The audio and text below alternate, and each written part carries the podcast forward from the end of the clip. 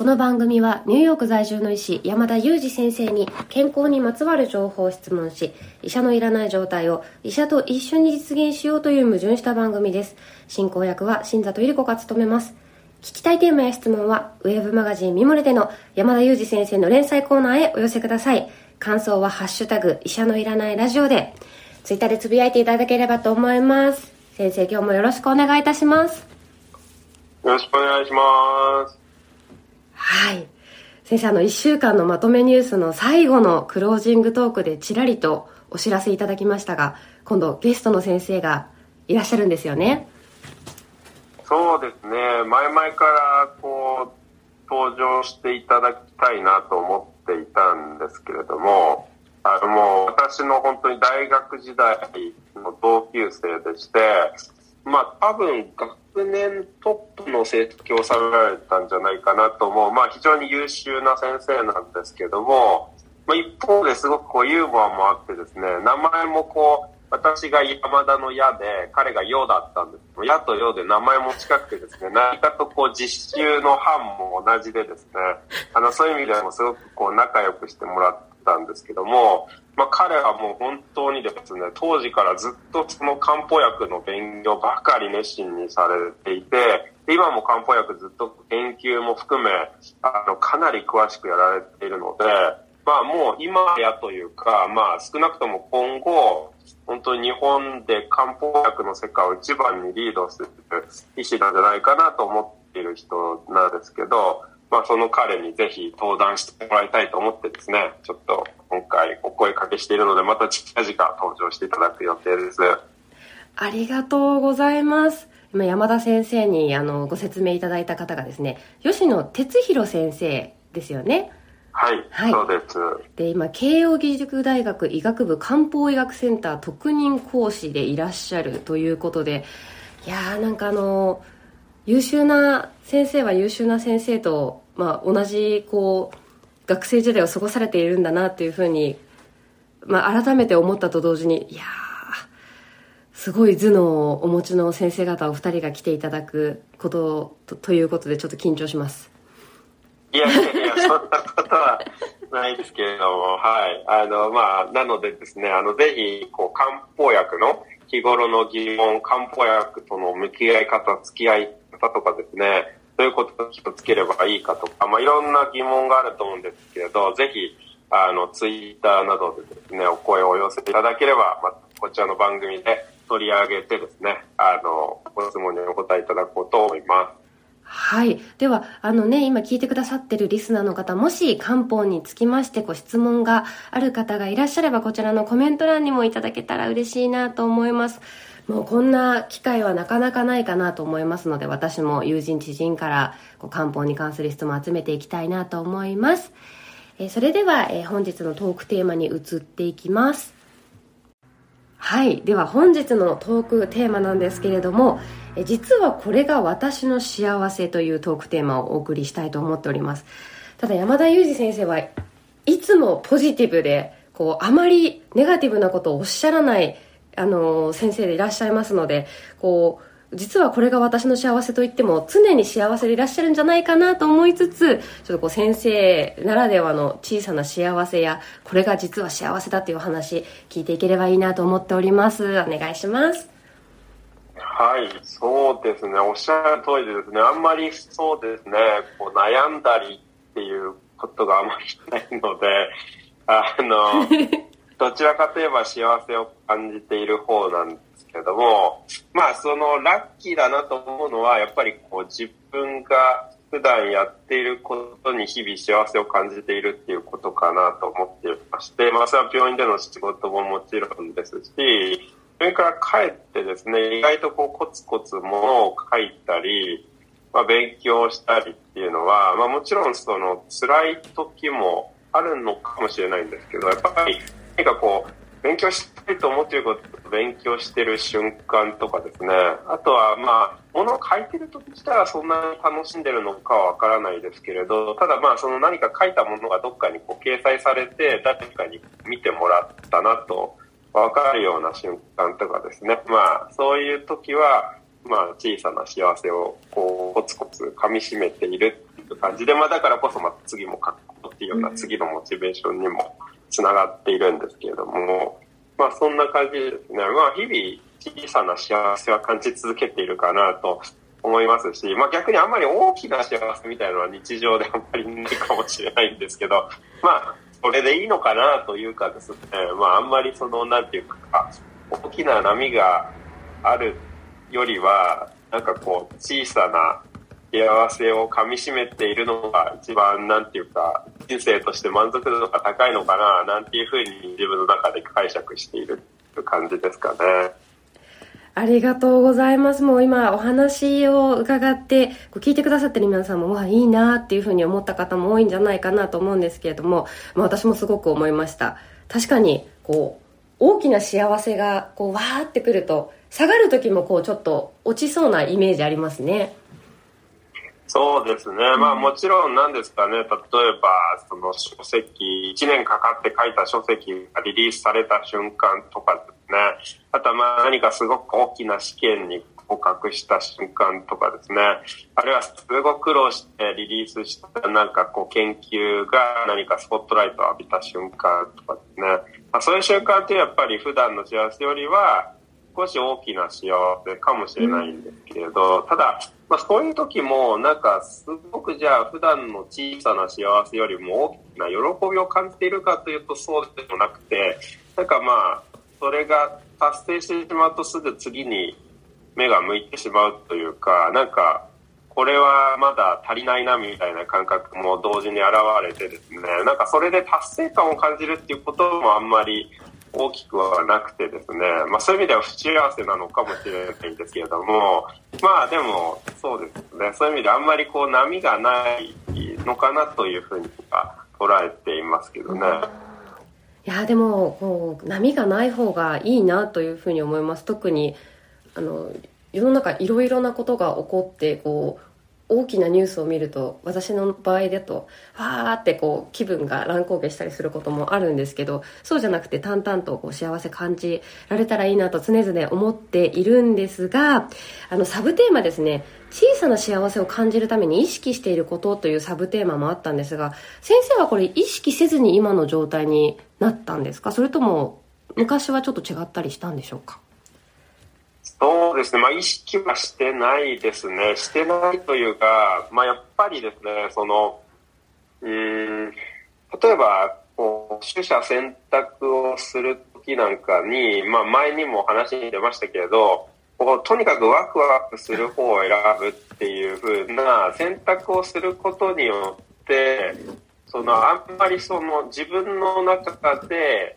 とにかくワクワクする方を選んでるので、そのワクワクみたいなものっていうのはやっぱりずっとあるわけですよね。まあそういう選択ができているので、逆に例えばですね、そのアメリカに来るっていう決断をした時に、給料ってもうものすごい下がったわけですよね。だから金銭という意味ではすごく苦しくなるわけですね。なんかこう今まで黒字だったのが急に赤字に転換するんですよね。それってやっぱりそのお金収入だを考えていたらすごく苦しいかもしれないんですけど、でもやっぱり自分がやりたいことワクワクすることに飛び込んだそのチャレンジの結果選択しているので、そのことはあんまり自分の中でストレスになりにくいというか、まあ、それを取ってでも価値のあることをやっているから満足できるみたいなところがあってですね、まあ、そういう中で小さな幸せをプラスマイナスでややポジティブに捉えられているというところがあるのかもしれないですね。まあ、そういう意味ではその選択の時はあのそういう方を選ぶっていうことを気をつけていますけど、いざ選んでしまったら何か心がけていることって言われると別にないのかなと思います。なるほど。ということはですよ先生、ワクワクすることを選択するこういわば副産物のようなこととしてこう小さな幸せに気づきやすいとか感じやすくなっているかもしれませんね。そうですね、はい。まあ、あとはおそらくなんですけど、えー、っとなんとなく後付け説明かもしれないですけど、何かこう一般的に辛いと思うようなことがあった時ですねは、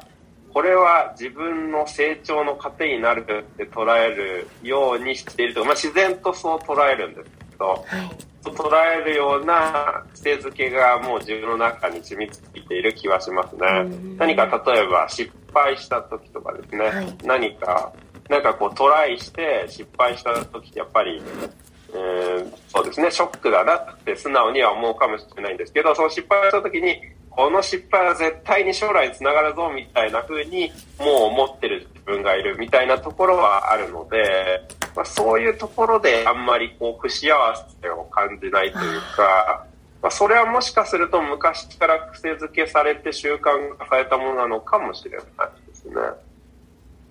いや先生、私はですねこのお話聞くのはあの初めてではないんですけれども、そういえばそういう考え方が例えば自分に辛いことが起こった時にすぐに出てきていなかったので、早速今日から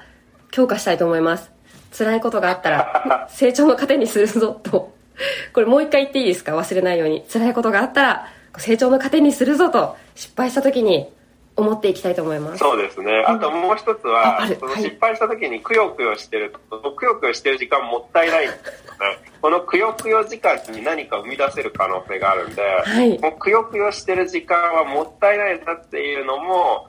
助けになるかもしれないですね。この時間やっぱりもったいないから何か別のことで使おうみたいな、そういうこともあるかもしれないですね。まあでもまあでもやっぱり落ち込むとか落ち込んで泣けばいいさっていう考え方もあると思いますし、はいはい、まあ、それはそれでなんかそれぞれの人の生き方だと思いますけれど、私自身はなんかそういうふうに自分の頭が処理するように、まあ、癖づけされているっていう感じなんですかね。